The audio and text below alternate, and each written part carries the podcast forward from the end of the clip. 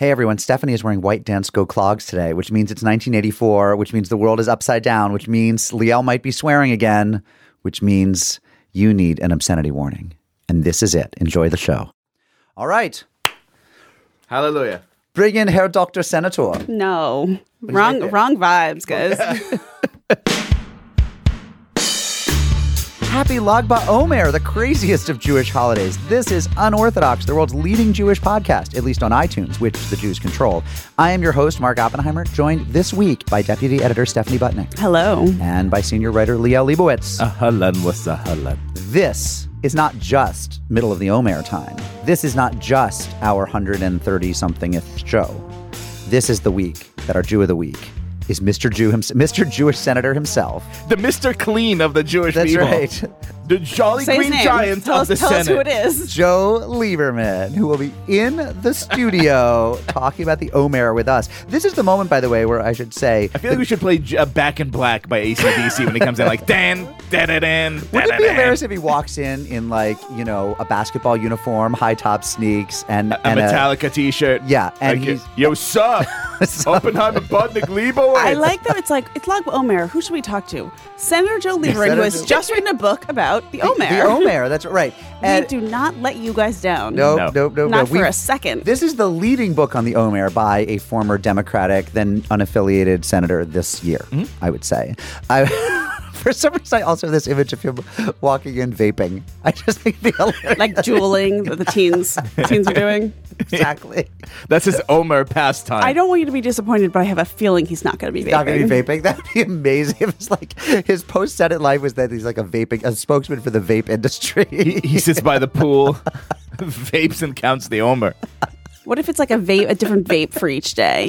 Yeah. Like an Omer. Do they do A like different Omer flavor. advent calendars? Oh my god, that would be so amazing. I mean, we've A already- vape for every day of the Omer. the 49 vape pack. Yeah. That would be astonishing. It's exciting for someone who has no idea what Lag BaOmer is. Right. So this I was, conversation I was going to about say vapes. not just not just one, possibly two and a half of us, but um, millions of Jews in the world have no idea what the Omer is.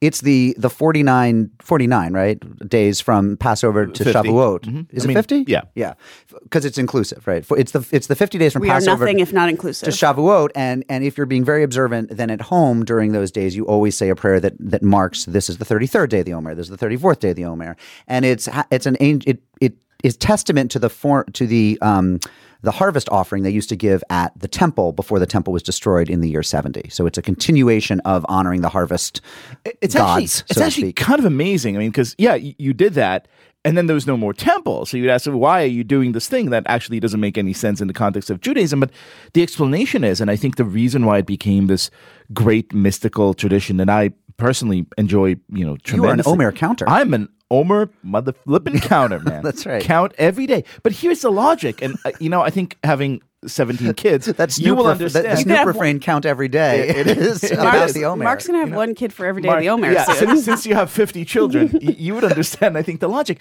It's very much like, you know, how kids count down to their birthdays. Like, it's only in 63 days Yep. that my birth. It's this logic. Like, you get so excited. And and then the Torah comes. That's right. And it's like, ah, wow, I'm so Wow. Ten Commandments, lots of rules. I have to say, like, I'm surprised this hasn't pork. Woo!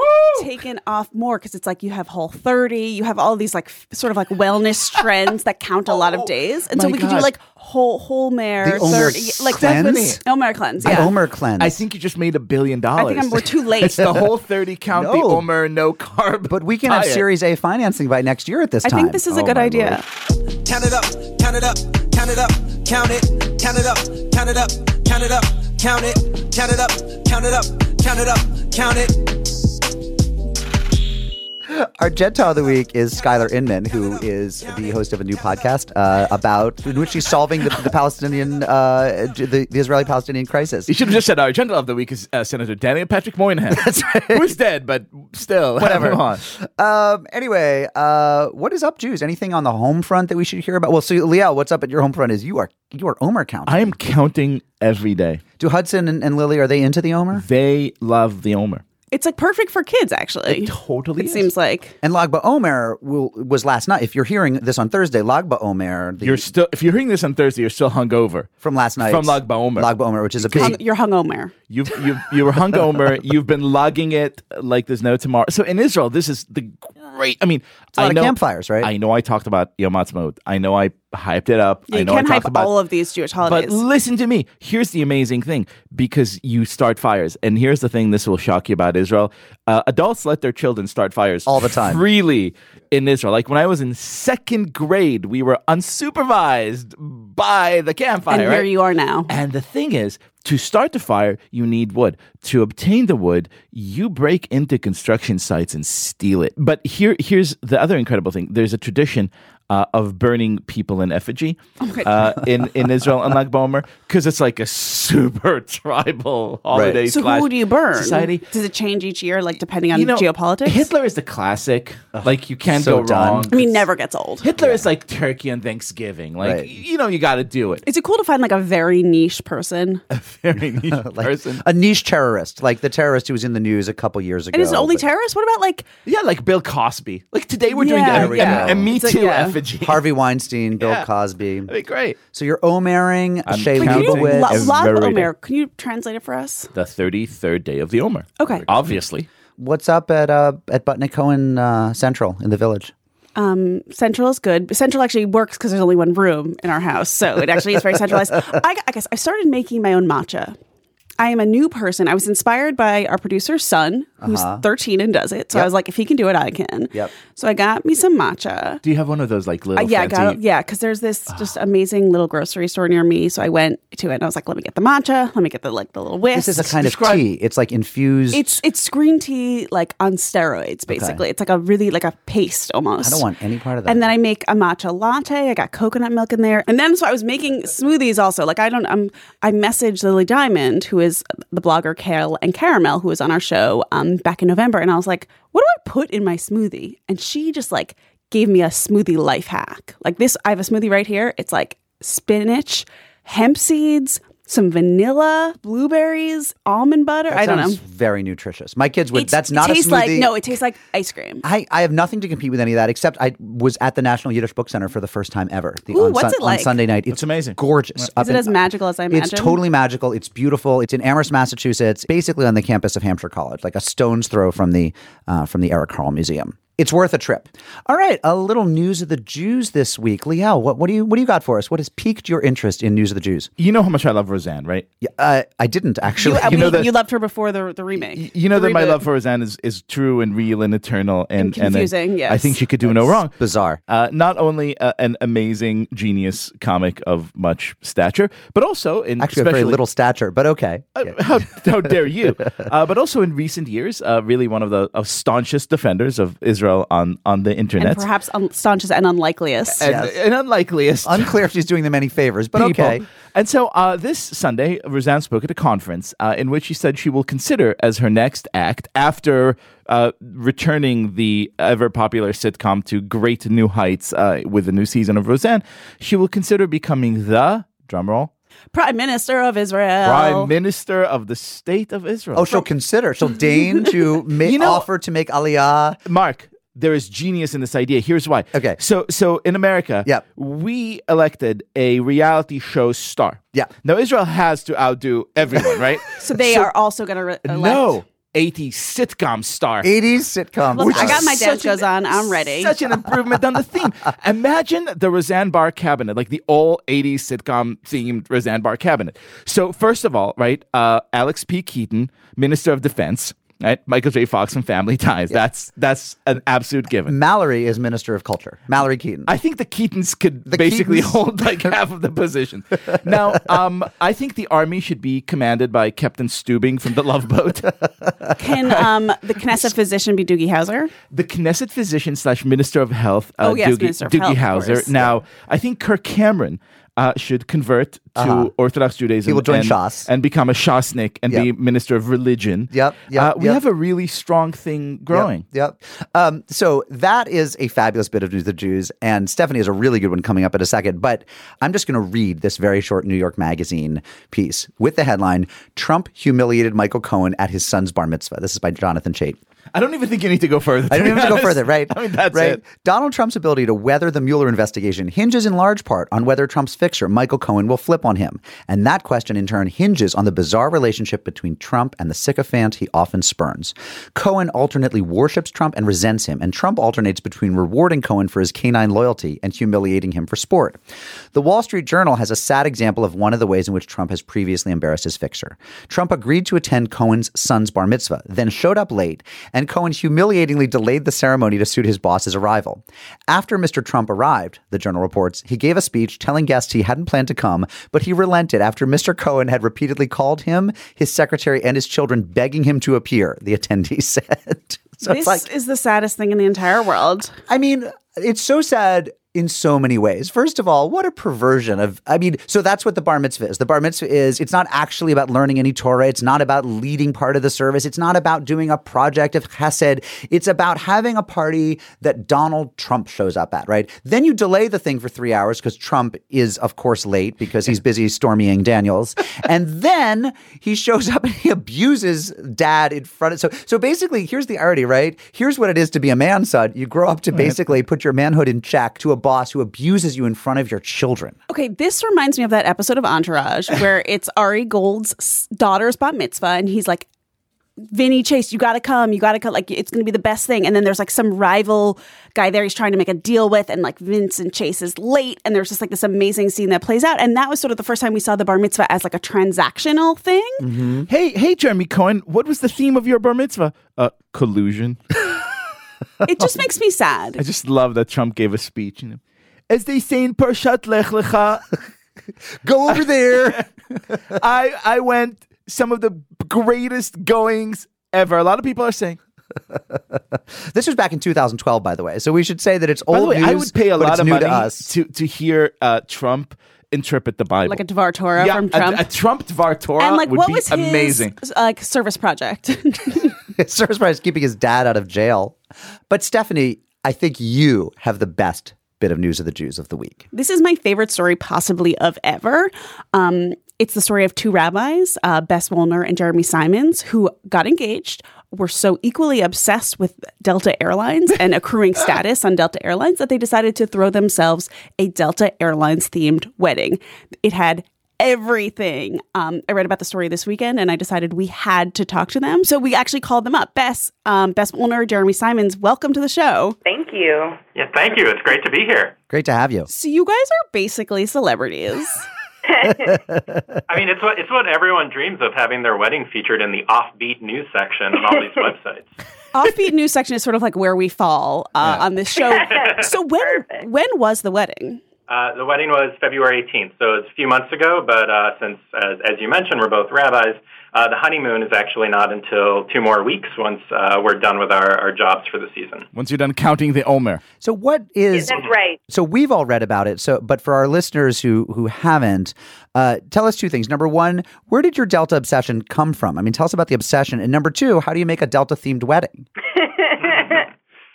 Uh, first, I'd say with the obsession, uh, when you're when you're a rabbinic student, you for whatever reason end up flying a lot of places. Either you have a student pulpit, like I was in. Um, I had one that was local in Southern California in Temecula, but I also had one in Great Falls, Montana. So I had to fly, and then there's also all these opportunities to go to Israel or with um, the American Jewish World Service. I went to Thailand. He went to Senegal. So you just start flying all of the time, and you know you really have to pick which airline you're going to marry because you want to make the most of it. And so, like, I just took that very seriously. I got the credit card, and then I was like, "We're forever, Delta." Is is there like a division between like an unseen division between like airlines and denominations? Like do reform rabbis fly Delta, conservative rabbis Yes. fly American?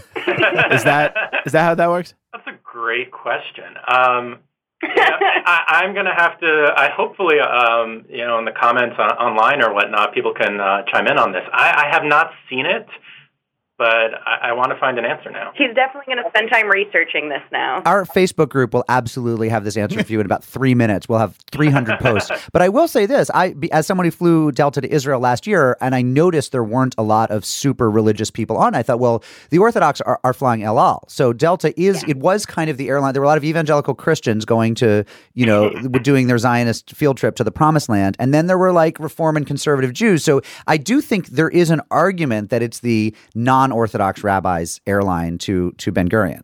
Although, um, sorry, we're, we're going down kind of a rabbit hole here. Uh, you may remember there was a Supreme Court case a few years ago where it was an Orthodox rabbi who had sued, uh, at the time Northwest, but became Delta because they had taken away his sky miles. Oh yeah, that was like that was that was like also right up our alley. That was in uh, in in tractate frequent flyer in the Talmud. I remember that well. so so yeah, tell us about your wedding. So um, you asked how does one go ahead and uh, have a Delta themed wedding? In our case, uh, it was last summer. So I'm a Hillel director, and I just began this position in Memphis uh, last year. Uh, so I was at the Hillel New Directors Institute and talking to some other new directors, making friends, and saying, "Yeah, I'm getting married in a few months. It's going to be airline themed, like you do." And um, David Cohn, who's the Hillel director at Emory, he said, "You know who you should talk to? It's my former student, Jason Friedman. He now he just graduated. He works for Delta Airlines corporate. Um, he may be able to help you." And he, Jason, made it his mission for the following six months or so to make this happen. He was contacting all these other departments within Delta, uh, making sure we had everything we needed. We wanted the things that uh, uh, that you just can't get on the internet, which those things exist. So, like if you want 500 Delta cocktail napkins, there's no price you can pay on eBay. They just aren't there. So you really need Delta to be there to, to do it for you. So napkins, the plastic cups, that sort of stuff. I assume the wedding started with like a three-hour delay. Oh, No, was right on too, time. too soon. Delta has the best on-time performance of any American carrier. Shame on you. Wait, but was there was there a flight attendant telling you, you know, to buckle in and what to do in case of an emergency if the oxygen masks drop? There, there wasn't, but um, our officiating uh, rabbi Zach Shapiro, he also is an aviation enthusiast. Uh, he was with United, but we won't talk about that too much. He's he's with Delta now, I believe. Um, He converted. we brought You him- took you took him to the mikvah, basically. we exactly but uh he we had said to each other we're like okay there's not going to be any delta in the wedding ceremony we'll just have it all in the uh reception um, and he used the Torah portion and connected it to Delta beautifully. um, Explain how, please. Yeah. Yeah. What was the what was the portion and what was the connection? so he picked um, four words, Hebrew words. I would have to go back and look, but that were like come up in the portion. But each of them, like one started with a D, and one started with an L, and one started with a T, and one started with an A. This and is so he's like, amazing. these four words that come up in this Torah portion, it's Delta. And it was like, oh my God, what's happening? But it was perfect. Here's my question, right? You know, uh, God willing, uh, Hashem gives you a, a large brood of children. You're somewhat you're you're settled in in the Memphis area. Uh, there's probably a little bit less um, less travel in your future when if and when that time comes. Do you do you do you worry about getting estranged from Delta? Do you worry about losing your diamond status? Well, first of all, I've never had diamond status, and I, d- it, I don't know if you saw it, some of the articles, which um, have some misinformation, but uh, I actually asked him to propose with diamond status, but he respects Delta too much to ask them to do that for someone. Even you. By the way, I, I'm sorry, but I, I have to ask halachically. So when you do have children, is it like matrilineal descent? Do they inherit automatically the diamond status, or do they oh, have to? that would be amazing. right? No, but but I guarantee he'll make sure we pay cash for all of our kids starting from birth, even though they're free up till through two years old, just so they can accrue mile, miles and status. It's an investment. so will you tell us what I know um, you guys are down in the Memphis area. Will you tell us what you do and where where you guys work? Sure. Sure. um, so uh, I am the assistant rabbi at Temple Israel in Memphis, Tennessee. It's a Reform congregation here. Uh, and I'm the director of Hillels of Memphis. Uh, we have two campuses, the University of Memphis, and also new this year we have Rhodes College as well, where we just opened our chapter. Awesome. They got some Jews at Rhodes College. And are you guys spreading the gospel of Delta, Huh. as as they say? Well, um, I think that might be a project for the honeymoon. We'll have uh, we'll have plenty of time on planes. Yeah. God. Where are you guys going to go? Uh, so we are we cashed in a, a bunch of our Sky Miles. Uh, this is how I knew he loved me. He had never cashed in a mile ever, so he had like 1.5 million miles accrued. Well, he was waiting And for the so right for- girl. I mean, there's other Yeah. girls he flew places with, but he didn't cash in miles for him. Let's not talk about that. They might be listening. Um, They definitely are listening. And they're so yeah, jealous. so he did uh, cash them in for for the honeymoon, but So we're uh, we've uh, we're very blessed to have uh, about four weeks, and we're just going around the world, starting in Europe and working our way um, eastward. Rabbis Bess Wolner and Jeremy Simons. Uh, it's been a it's been a big 2018 for you. First the Delta wedding, then your debut on uh, the number one Jewish themed podcast on iTunes. then Mazel- your honeymoon. And, and the honeymoon coming right up. the honeymoon to I come. know dreams come true. Uh, you know, let me tell you, peaking young in life is you know can be a blessing or a curse. You have a you have a lot to do to make uh, 57, 79, uh, you know, live up. So, good luck. so guys, keep climbing. Keep climbing. Thank you. Fly the friendly skies. I will. Thanks, guys.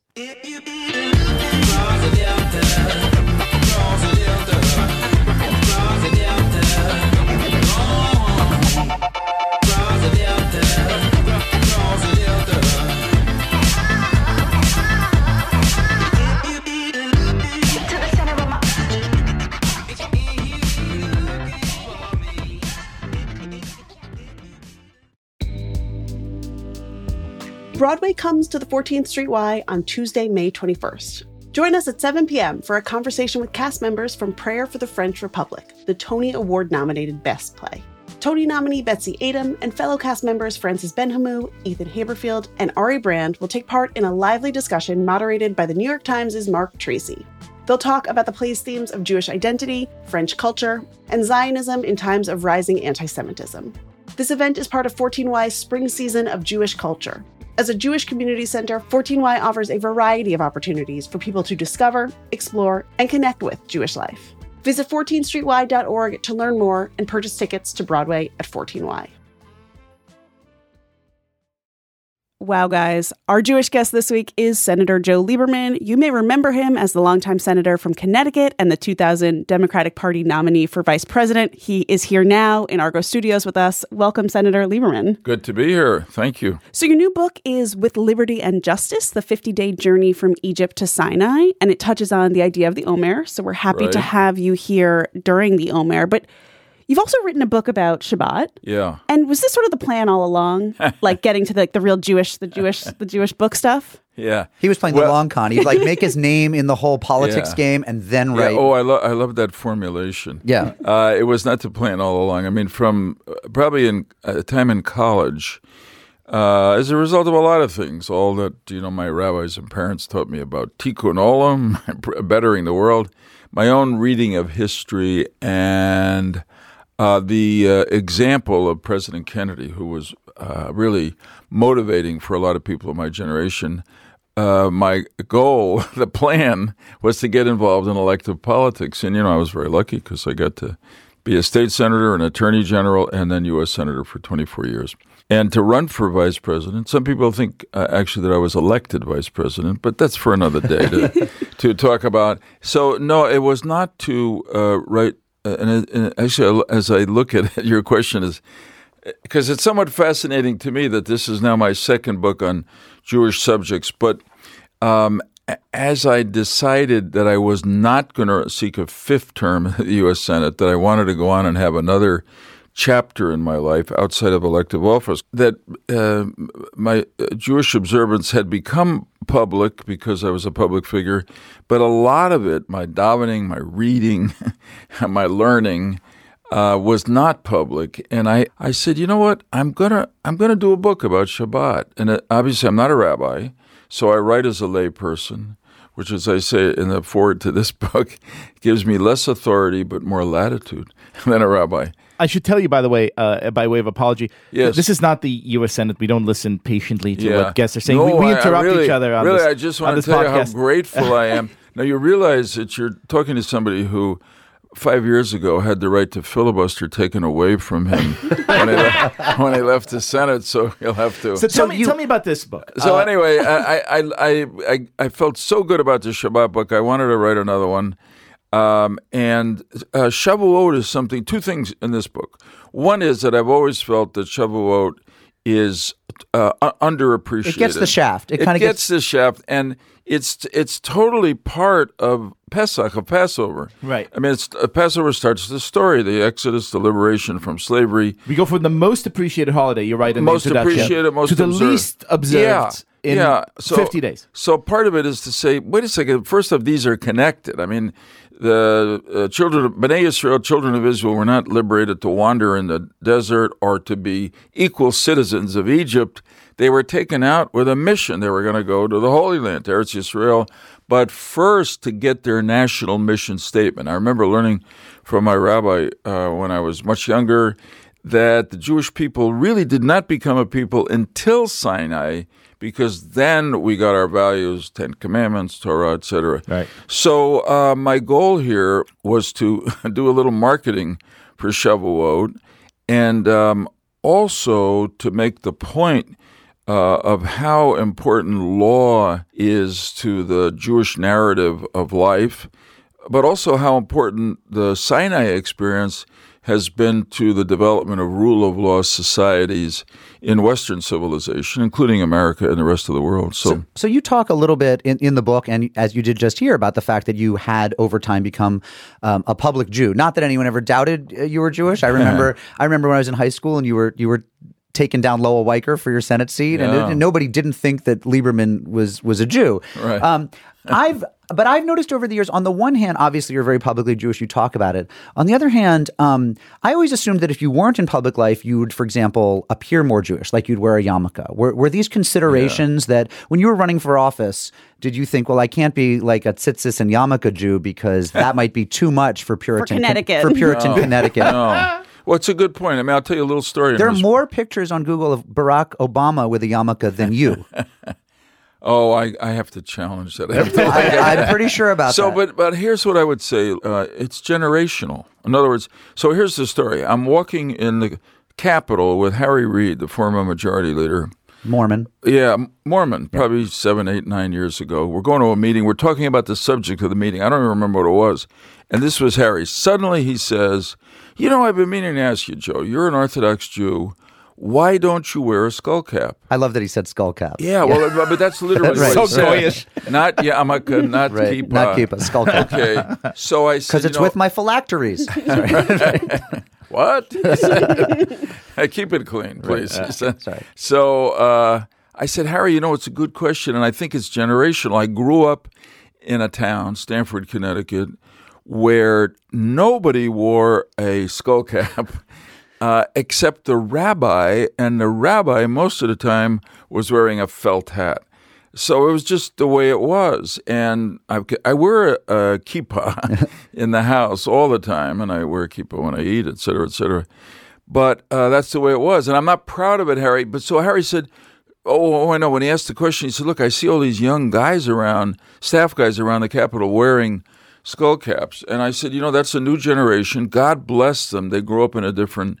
time and uh, one day one of them will be in the senate or the house You know what? A similar answer was Jeff Jacoby, the Boston Globe columnist. Do you remember that? Who said, "I don't wear one at work because I thought work is a secular place, but I wear one around the house." No, he puts it on as he leaves the As office. he leaves the office, he slaps it on. Interesting Speaking of like the word skull cap, something we've talked about on the show now is is the way in which the Christian description of of faith, so to speak, like Right. faith practice, and it's so different than the way we Jews speak about our our Jewish observance. And so I'm oh, I'm curious if since you were in public life and since you were in in politics, did you feel compelled to speak in a way that was like my Jewish faith practice, or like even hearing the hmm. Jewish faith to me sounds like something a Jewish person would never say. Yeah. So did you- interesting so, so, so tell me more what you mean by the difference between I guess I'm thinking of Christians someone, Jews talk about someone faith. like Eric Cantor, who was who very much Yeah. made his his Jewishness palatable to Christians. Like he he spoke about it in a way that sort of was a, in a Christian context.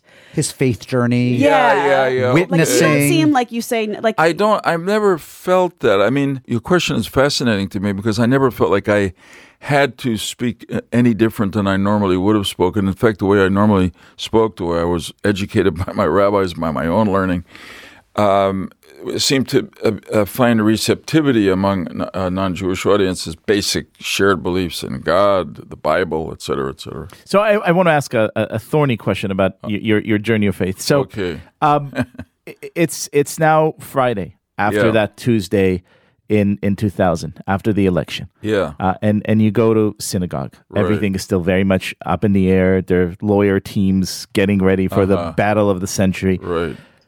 At any point, do you close your eyes and say, "Okay, God, listen. I've been very good my entire life. I've never asked you for much. I need one big favor. Do me this solid. Hook a you know? brother up. Just hook a brother up and and make this happen the way we need this to happen. You know, that's Do a you wonderful pray for prayer. it? I wish you had been. You know, I had so many speechwriters that year. I wish I'd had a prayer writer, and it was you. No, I, I, it's, I have to get back into tho- those moments. I'm, I'm sure that I prayed for a good outcome, but uh, I don't, I don't think I did it uh, on a quid pro quo. No, no basis. bracha, no, no bore priha, hanging chad, nothing like this. No, no. Uh, I- although I'm sure there's a bracha that somehow relates to. Uh, maybe I should have benched Gomel. Rabbis or can something. find anything, right? Yeah. So can we talk about what things would have been like if you were if you were vice president, an Orthodox Jewish vice president? Like, would there have been a kosher kitchen in the White House? Like, were provisions in, being made for that kind of stuff? Like, what were Hagim going to look like? Or in like Yeah. a state dinner, are you the one just getting like a little like sellotape little Yeah. san- turkey Yeah, sandwich with right. a hashgacha? What would it have been like? We we didn't work anything out, but it was very clear that uh, the vice presidential residence would have been kosher. When you were traveling the world in all of your foreign policy Yeah. work, would you would you eat non kosher? There must have been situations where you had so to. I'm a I'm a uh, uh, I guess I'd say I'm a, I'm a truly modern Orthodox Jew in that sense, practically speaking. I mean, I wouldn't I don't eat treif treif really, but you know, uh, in those kinds of circumstances. I eat uh, vegetables, or uh, I, I live as I, I I say I'm a vegetarian when I can't get kosher food. You'd be amazed at how many places you can get kosher food. So You're very diplomatic about it. yeah. well, I don't know. I mean, it's just to me, it's sort Got- of you gotta eat. You got you you gotta eat. I once I was sitting at a, uh, a a state dinner one time when I went to China. I was sitting next to the foreign minister, and I kept getting vegetarian dishes. You know, they have many dishes at a Chinese dinner. So he said to me, uh, Senator, if you don't mind me asking, I'm, I notice you're eating vegetarian food.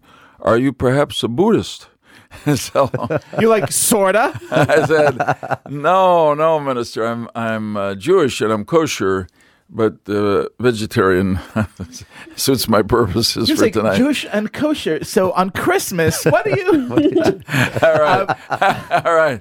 so to tie, kind of to tie this all together, Yeah. um, the book is uh, built as a series of meditations. Uh, they're short and they're meant Very to Buddhist. each very Yes, Buddhist very. to each be read uh, on on a different day Yeah. of, of the Omer. Today we happen to be sitting here on, on the eve of the thirty second, Right. Uh, on which the meditation that you wrote is actually kind of interesting. It's about the the influence um, you know Jewish ideas and tradition have had on the founding fathers. Is this something Right. that you always felt as an Orthodox Jew who spent you know all of his life or most of his life in Washington? Is that a connection that you felt between the faith and the foundation of the republic? Yeah, I mean, I don't know when it was born within me or when I had that insight, but uh, studying history, different writers, Michael Novak, who was a actually a Roman Catholic theologian, uh, a social commentator, now passed away in the last year or two, but he wrote a book called On the I believe it was called On the Wings of Eagles. And his basic contention was that the American Revolution, the American nation, the, the American eagle had two wings which enabled it to fly. One was the one that everybody gives credit to, which was the Enlightenment, you know, the great philosophers, Locke, uh, etc. But he said the other was the Hebrew Bible, and he makes a very compelling case about that. May, that may have crystallized things for me. I talk about it here in the in this uh, book with Liberty and Justice. In fact, as as you know, some may miss it.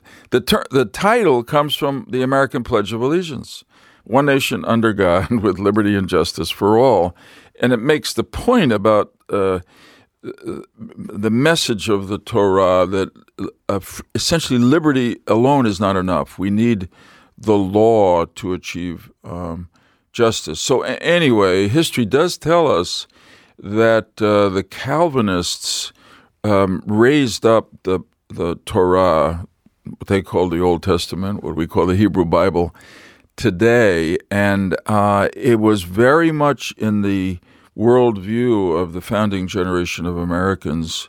But so it mattered. That mattered to me. It actually was a source of comfort, being raised in a, a, a Torah education, to know that the Torah had so affected this Right. country that was giving me all these um, That all you weren't some, rights. some weird outsider, but actually had a claim to the foundational I think, narrative. I think that's right, uh, exactly. And of course, this is uh, uh, become. I'm, and one of the great changes. I'll make one sen- sentence here. We can come back and do another podcast on this. But one of the great transformations that's occurred in my lifetime, which I don't think gets enough credit, is the uh, change in the relationship between Jews and Christians, which began in the Catholic Church with um, the ecumenical Pope John the Twenty Third, and has continued on through changes in doctrine, etc., and also, of course, the, the blossoming of this Christian evangelical movement, which always existed. In some sense, some of our founding fathers were Zionists. You can read, see it in their writing, but now it's it's a major American and world force that's been very critical to Israel's uh, strength in the world. Well, that actually goes into a question I wanted to get to before uh, before you head off to your to your legal practice. Okay. Uh, okay. So here we are. It's it's 2016. Right. Hillary Clinton versus Donald Trump. Who'd you vote for? I voted for Hillary Clinton. I supported her publicly. I, I mean, I just Now, a lot of I'm guessing a lot of your fellow shul goers. You walk into a modern Orthodox synagogue, most parts of America, there are going to be a lot of people who are Trump supporters. Uh, what are they getting wrong? Well, um, part of our uh, Jewish ethic, I think, is to remember that we were once strangers, foreigners, um, minority group, however you want to interpret the word, in, in Egypt, and therefore we have a, an eternal obligation to uh, uh, treat uh, strangers in our own midst, uh, and this certainly includes immigrants, uh, kindly. So, um, where did they get it wrong? I think they got it wrong by focusing too much, and I understand it, on Israel. But and they were also troubled, as voters obviously were beyond the Jewish community, that um, Hillary Clinton was a a step back. They they were uneasy about President Trump. They knew that they were taking a risk, but I think in the end, a lot of them voted for him because they wanted a change. when when you watch the news now, when you watch Yeah. CNN, do you think to yourself, "My God, I am so happy I am no longer in politics because this is crazy," or do you think, "Man, just give me one more me." shot Yeah. at the Senate, Yeah. I would make it all right." So it's a mixture, really. I mean, part of it is I I also uh, the, the news because it's so it's such reality TV and it's so unprecedented. Uh, that is in the subject matter that I'm I'm drawn to it, and my wife is too. And I have to say to her, sweetheart, really, this is the second or third show tonight we've seen the same material covered on uh, on the cable news. Let's turn to Netflix or Amazon. Yes. Let's, Let's watch, count the Omer. Let's watch Victoria. little orange is the new black. A little, yeah, uh, yeah, something like that. Entourage. So, so, but uh, but I must. So, generally speaking, no. I had forty years in elective office, long time. A very feel, you know, very privileged in this setting. I would say blessed uh, to have had that opportunity. Last two years were the least productive because it, it was getting really partisan, ideologically rigid. I will own up to the fact, uh, without embarrassment, that every now and then something happens that I, I read, I hear, and I, I say, ah, I wish I was there. I'd call up McCain or Susan Collins and I'd say, let's do this about that. At least let's go down to the Senate floor and have a colloquy on it, try to get some. And now all you can do it- is text them and be like, Susan, here's what you got to say. But I must admit, it passes quickly.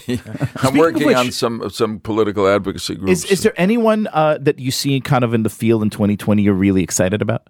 Not yet. No, not yet. It's a really good question. I mean, I think that Democrats have a big opportunity, but you know, they're probably going to be, somebody said to me, 50 candidates. Now, you've- there won't be 50, but there'll probably be 20. And uh, it's really important to uh, to get get somebody who can convince people that they can win. If it's Elizabeth Warren, whom you've been very critical of, versus Yeah. Donald Trump, Yeah. do you, do you stick with the Democrats? I don't know. Tough call. I mean, that would be my instinct, but she would make it hard. Uh, I don't really know her. Interestingly enough, I know Bernie because I uh, Sanders because I served with him. Would you vote Bernie over Trump? It depends where we are. That would, that would be a that would be an easier call for me as a Democrat. Interestingly enough, Wow. Bernie's the genuine is a genuine article. I disagree with him on a lot of stuff, uh, but he's um, Can you get him here as a Jew of the Week for unorthodox? Can you hook us that'll up? be that'll be harder. His uh, to get him to identify as the Jew Yeah, of the no, week. he'd be our, he'd be our poll of the week. Yeah, I mean the weird, weird coincidence here is a, cla- a roommate of mine at Yale, who became uh, Chabad Lubavitch, is a professor of philosophy and religion University of Vermont in Burlington. Became a great friend of Bernie's. Fascinating. So they have a dialogue that goes on, and um, his name is Rick Sugarman, and uh, we decided he's probably the only person in America who can say that Bernie and I are his best friends. Oh, we got to get him on. There we go. Well, he'd be really interesting. There we go. Wow. Uh, Senator Joe Lieberman, author of, of two books. One of them is The Gift of Rest, Rediscovering the Beauty of the Sabbath. And the new one, fresh for Omer season, Yes. co-written with Rabbi Ari Kahn, with Liberty and Justice, the 50-day journey from Egypt to Sinai. Also a partner at Kasowitz, Goldberg, Blumberg, Steenberg, and Oppenheimer. Oh no, Kasowitz, Benson, and Torres. Oh. when I met Hector Torres, I said, "Thank God." so, so he said, "I'm Sephardic," but he, he was joking. Oh, he was he's, joking. A, he's a Puerto Rican American from the Bronx, and also went to Yale, incidentally. Well, thank you for being our Jew of the Week. Thank you. A It's an honor. Blue dog, blue dog, with me in my big boy bed. A patch of denim on your head.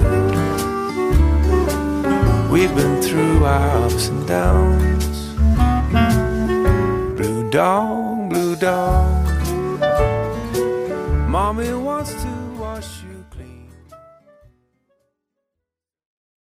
Unorthodox has been growing by leaps and bounds, and one of those moves has been to go international. You know, we have a strong following in Israel, Canada, Australia, England, you know, places where there are a lot of Jews. Amman, Qatar. Amman, Qatar, Senegal. that's right, Namibia. But we're looking to make the move into places that maybe historically have, have been less Jew friendly, where the Jewish population has um, shrunk over the years, as as as we shall say. So, What you're saying is that we need some Lebensraum yeah, for unorthodox. Yeah, Some yeah. Anschluss of some other territories. So- So where, exactly. so where do we go this week? Uh, this week we we we went uh, off Deutschland uh, to Germany, and Liel, uh, explain a little bit about what what took unorthodox to Germany this week. Jawohl, uh, Herr Kommandant. And so, uh, in Germany, two famous rappers uh, have won a prestigious popular music award for lyrics that, shall we say, are somewhat objectionable.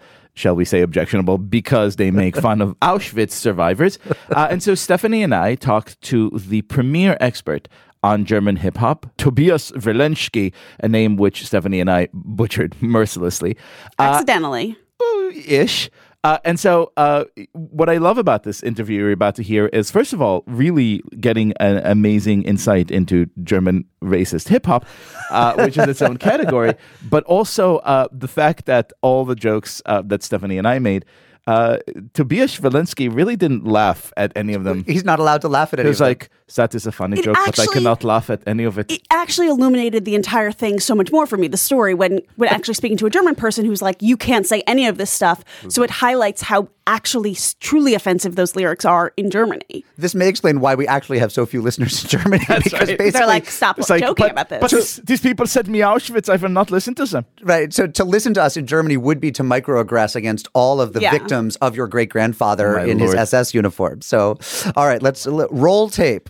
yeah the, the headline in the new york times says fury in germany as rap duo with anti-jewish lyrics gets award i have no idea what that means could you like break it down for uh, for us what's what's going on over there Okay, so um, the album already released like month ago, and um, a lot of people were already kind of disgusted by the lyrics. But um, the real fury, as the New York Times would say, um, started when the the duo Kollegah and Farid Bang um, received an award for the album as the best hip hop album. But we have to say that the award isn't um, like a, critical award. It's mostly just about sales. Like if you're if you are successful, if you sell a lot, sell a lot, then um, you will receive the prize, and there is a jury, but nobody really knows how much of um, how much influence the jury has. So, hold on, tell us, tell us before we even go any further. This duo, like to American listeners who are may not be very familiar with German hip hop, uh, these guys are like the what? Are they like Oh, the that- the Nelly, the Flo Rida of America, the, the what? Um, they are not so much like pop as Nelly or Flo Rida, uh, but they they started as like gangster rappers, and um, already before they they were ripping about like, like pretty much the the cliche gangster rap thing about cars, about um, big muscles. Um, they um, they they trained a lot. Like Kollegah, if you look at pictures 10 years ago, he wasn't uh, uh, that muscular. So they were training a lot, they were practicing, and he even um, sold uh, which is called the boss transformation. So people can actually become like him and uh, just buy a kind of a, a protein shake, everything. He's like a fitness guru. Yeah, yeah, exactly. It's like that. It's it's like pretty weird. so is the, was this just intended to provoke? I mean, could you tell us what the lines were that that really sparked this controversy? Uh, I mean, the line that everybody is talking about um, is I can I, I just it from the New York Times article because I I think they uh, translated it. They um, Farid Bang is rapping that his body is more defined than Auschwitz prisoners, um, and Who did not, is- for historical accuracy sense, did not have access in Auschwitz to his powder. protein powders. It would have changed everything if they did. Oh wow, that's Yeah. very sarcastic. I, I cannot laugh about this because I, I think it's yeah you you, We you can have to understand Oh, as as as a German it's already hard to talk about stuff like this and yeah to joke it's, pretty to uh, laugh, Tobias. Okay, thank you very much.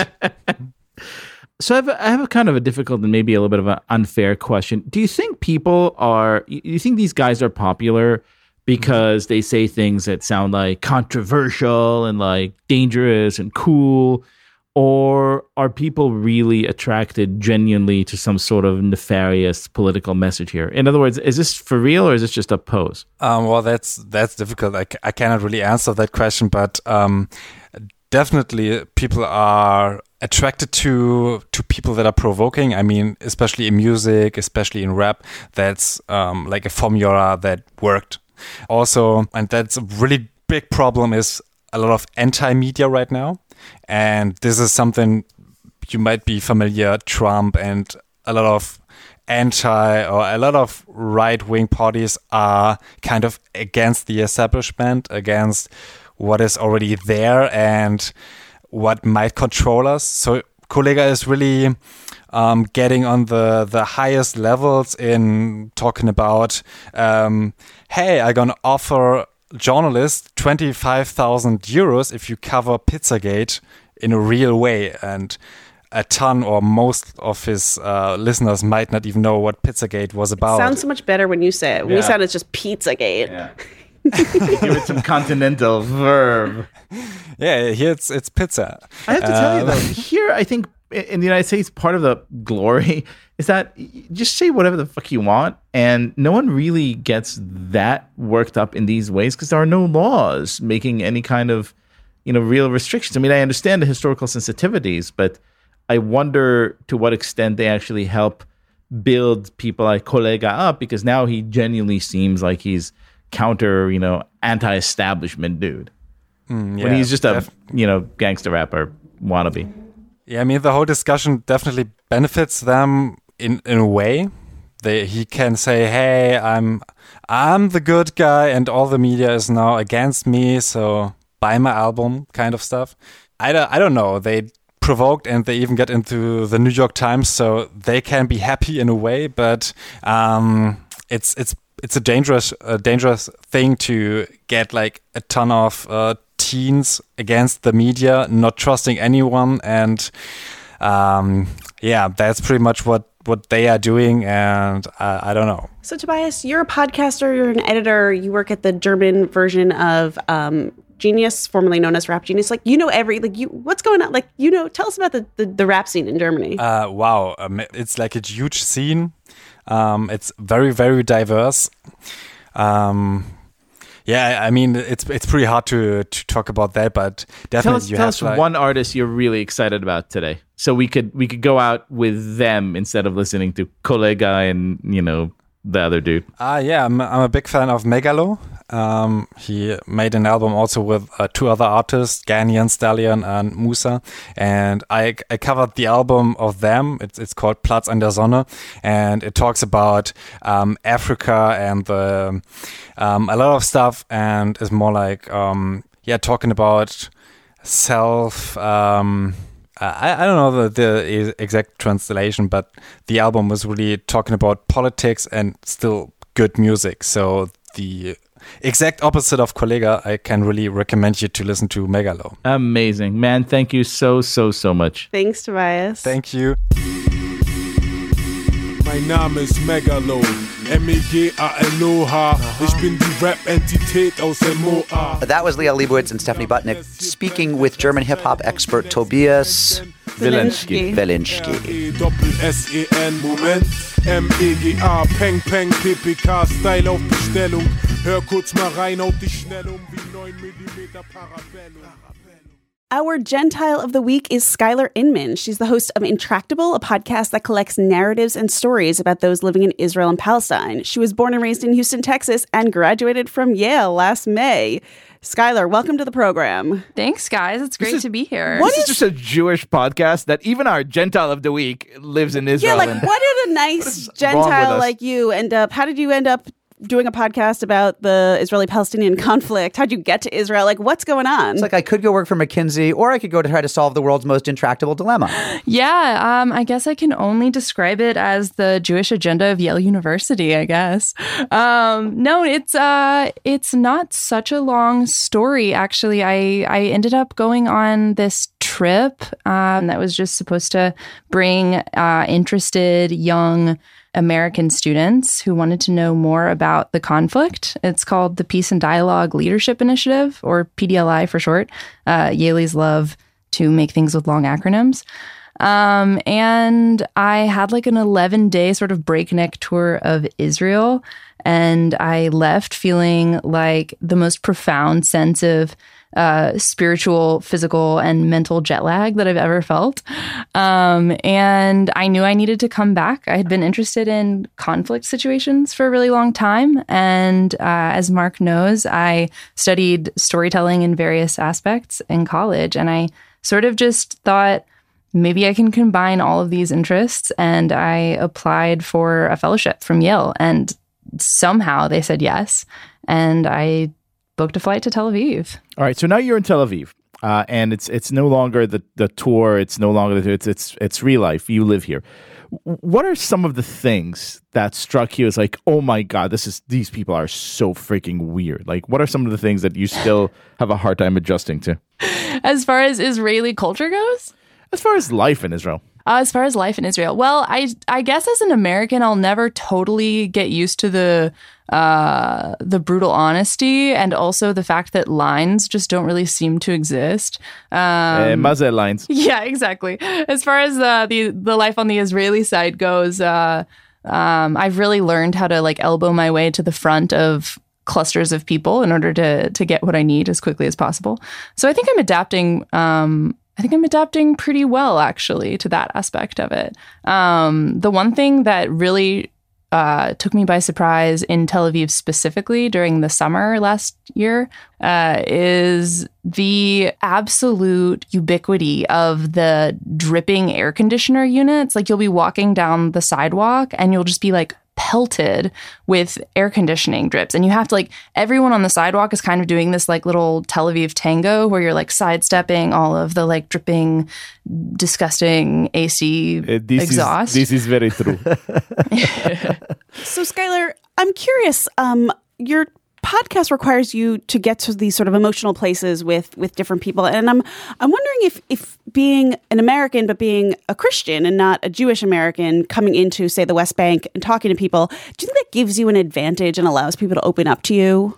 Yeah, I definitely think that there's some aspect to my identity that allows me to first of all travel in ways that some people might not feel safe traveling. I mean, you you go into the West Bank and there are these big red signs. They don't say you're not allowed to travel here if you're Jewish, but they say if you're Israeli, you know, not only is it against the law, but it, it's dangerous to your life. And you know, even though it doesn't say if you're Jewish, it's dangerous to your life, that's certainly how it reads. Um, I mean, get a giant, like I'm talking like eight foot tall sign and and write that on it, and it's pretty intimidating. Um, so just on a personal level, it's something that's open to me in a way that it might not feel open to other people. But yeah, I guess there is, especially with this topic, there's this feeling that your identity really determines your opinion. And I think coming from this sort of like place that's seen as somewhat wacky, which is Texas, you know, I'm I'm not just a a non-Jewish American. I'm a, an American from the South, which is sort of like the the butt of many jokes. Um, and it does open doors. I think when I introduce myself and I explain who I am and where I'm from, people on both sides sort of say, okay, well, maybe she doesn't have a set opinion yet. Maybe she'll actually listen to my story for what it is instead of coming at it from an a, like a, an attack standpoint. Uh, it's astonishing to me that people in Ramallah are making fun of Houston. no, it's not so much that they make fun of it, but when I say Texas, there's sort of this like universal laughter that follows. They're like, "Oh, haha, George Bush or Cowboys." That's like, you know, hilarious. Do you call just- do you call good company good barbecue? We have much better barbecue. So, I mean, speaking of that, but I mean, doing this dance of kind of moving across spaces and across uh, borders is hard, even for a nice Texan like you.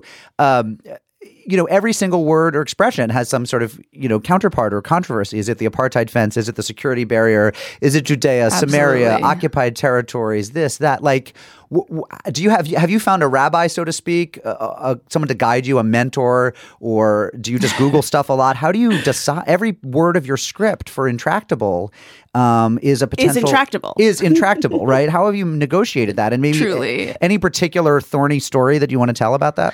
Yeah, well, I mean, it it's definitely sort of this like meta level of intractability, like you said. Like I, I at first I was so anxious, just even about like parsing my words, and you know, do on an ethical sort of journalistic level, do I change the words that I use when I interview different people, or do I sort of stick with like the uh, like I guess what you would call the New York Times slash like UN peacekeeper lingo of like the most neutral words possible.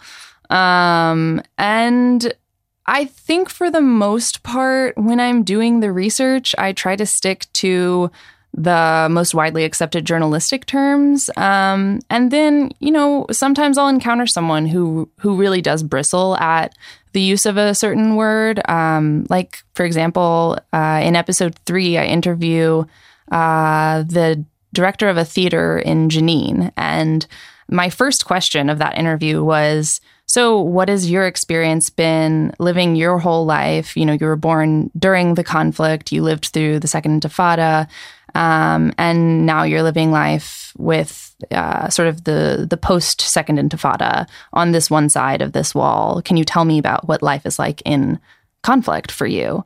And he said, Well, first of all, it's not a conflict, it's an occupation. and so, like, that was like right off the bat. I felt like maybe, you know, I was on the wrong foot. Maybe he wouldn't trust me now.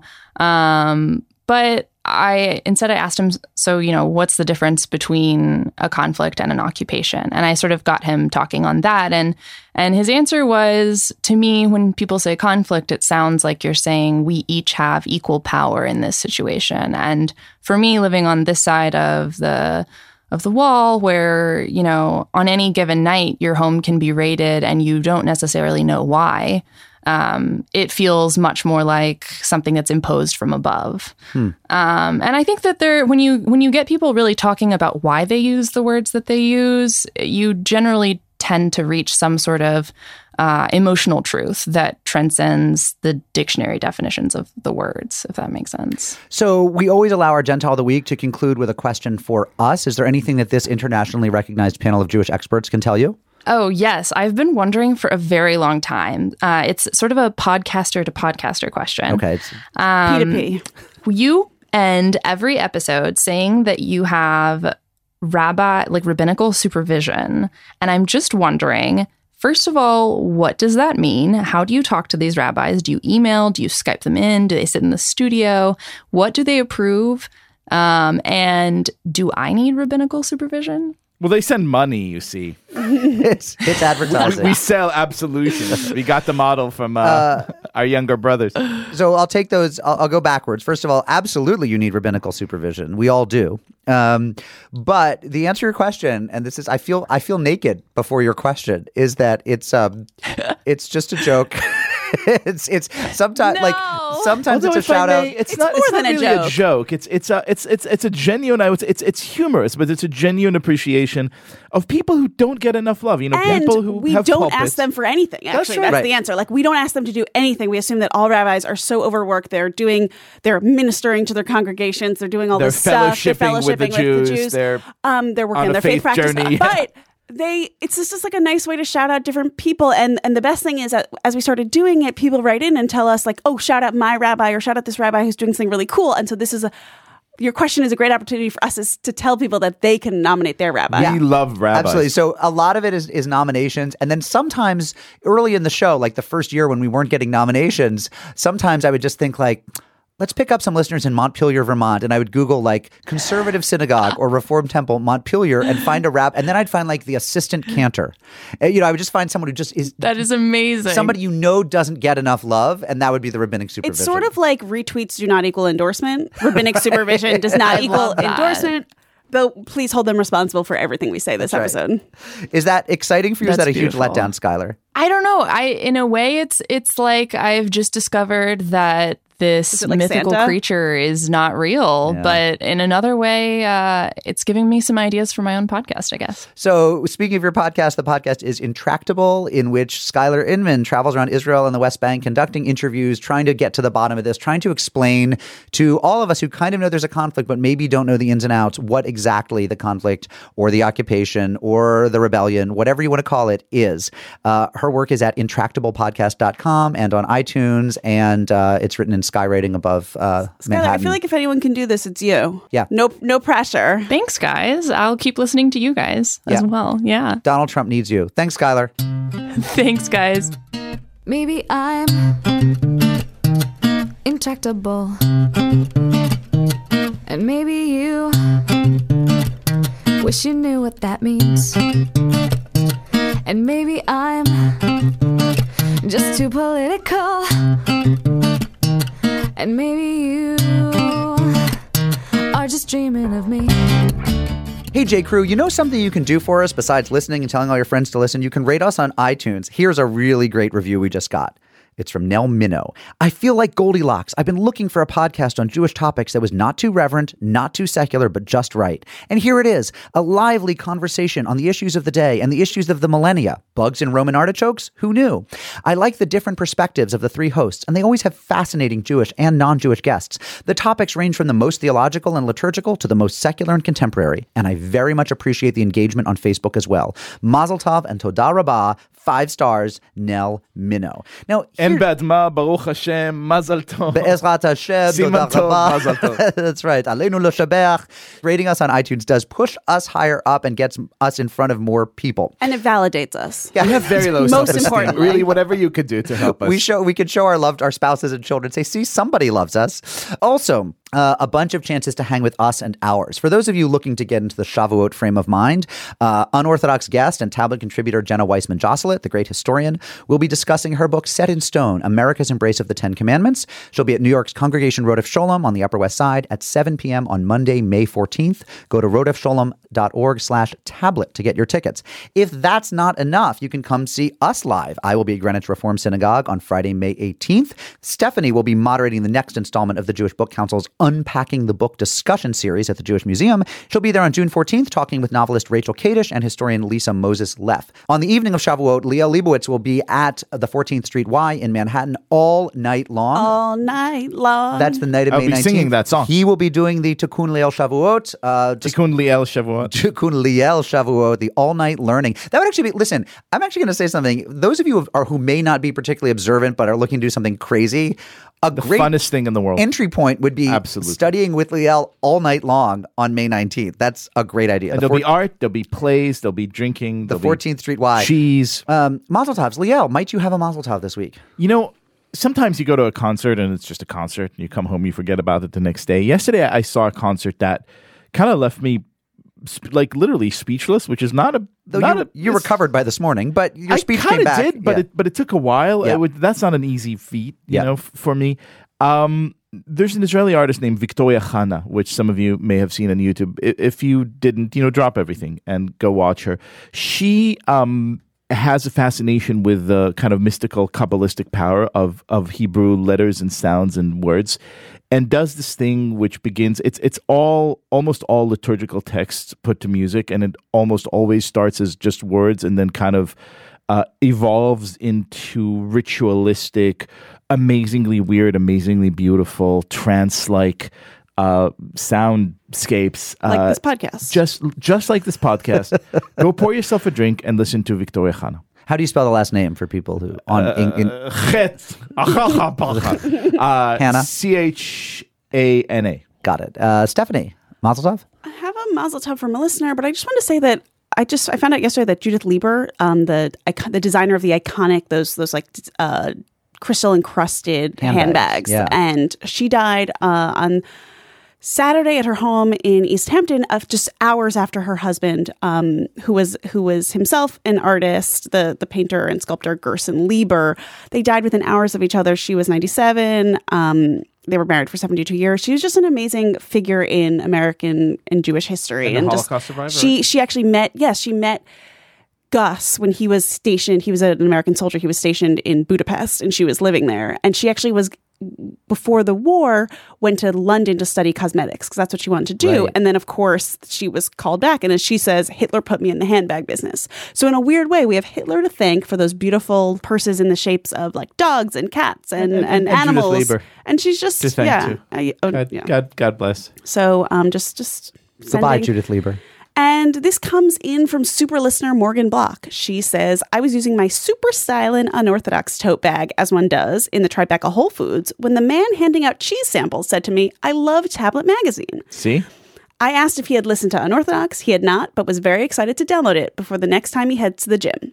So, if you'll allow me, I'd like to send a mazel tov to Brent the Cheese Guy, purveyor of delicious kosher cheese, fellow friendly New York City Jew, and hopeful new unorthodox listener. Mazel tov, Brent. Mazel tov, Morgan. Thanks for rocking our tote. You guys are the best. God. Brent. Next year in Tribeca. Next year in Tribeca. Morgan Block, Brent the Cheese Guy. Whew. I- I will Top that, I will Yeah. not. I will not top that. I do have a kind of, um, you know, uh, sub rosa uh, Mazel Tov. I, I, I'm not going to go last name here, but um, uh, the basic story is we got a phone call about this amazingly beautiful couple who very much connect around unorthodox and the man wants to wish leah a happy birthday. And i want to say that it sounds as if leah it sounds as if you are marrying an amazing man apparently tinder can lead to true love. And the message that he left on our voicemail moved us all to tears. I also want to give a shout out to our new listener elizabeth m. I don't know if she wants her last name revealed but she is following the podcast and says it's helping in her conversion process that she's really sort of understanding Jews um, because of us. That is so a lot of pressure. that is a lot of pressure. We will try to do right by you. Like, but I get it. They interrupt a lot. Okay. That's why I have to ask three times because the rabbi keeps interrupting you. uh, Unorthodox is brought to you by Tablet Magazine on the web at tabletmag.com. Write to us at unorthodox at tabletmag.com or leave us a voice message 914-570-4869. For merchandise, bit.ly slash unorthoshirt. Follow Stephanie on Instagram at sbutnick. Follow the show on Instagram at unorthodox podcast and on Twitter at unorthodox underscore pod. Join our Facebook group. Our show is produced by Josh Cross and Shira Telushkin with help from Julia Frakes. It's edited by Noah Levinson. Our artwork is by Esther Werdiger. Our intern is Theo Cantor. Our theme music is by Golem, online at golemrocks.com. Our mailbox theme is by Steve Barton. Rabbinic supervision this week by Rabbi Stephen Kushner, retiring in June after 38 years at Temple Ner Tamid in Bloomfield, New Jersey. Also, rabbinic supervision, double supervision this week by Rabbi Mike Werbo. A happy belated birthday to him. Email me at moppenheimer at tabletmag.com if you have a rabbi to nominate for supervision. We recorded Argot Studios, which is studying for its adult bar mitzvah, to which it will invite Donald Trump. And we're proud to be part of the Panoply Network. Shalom, friends.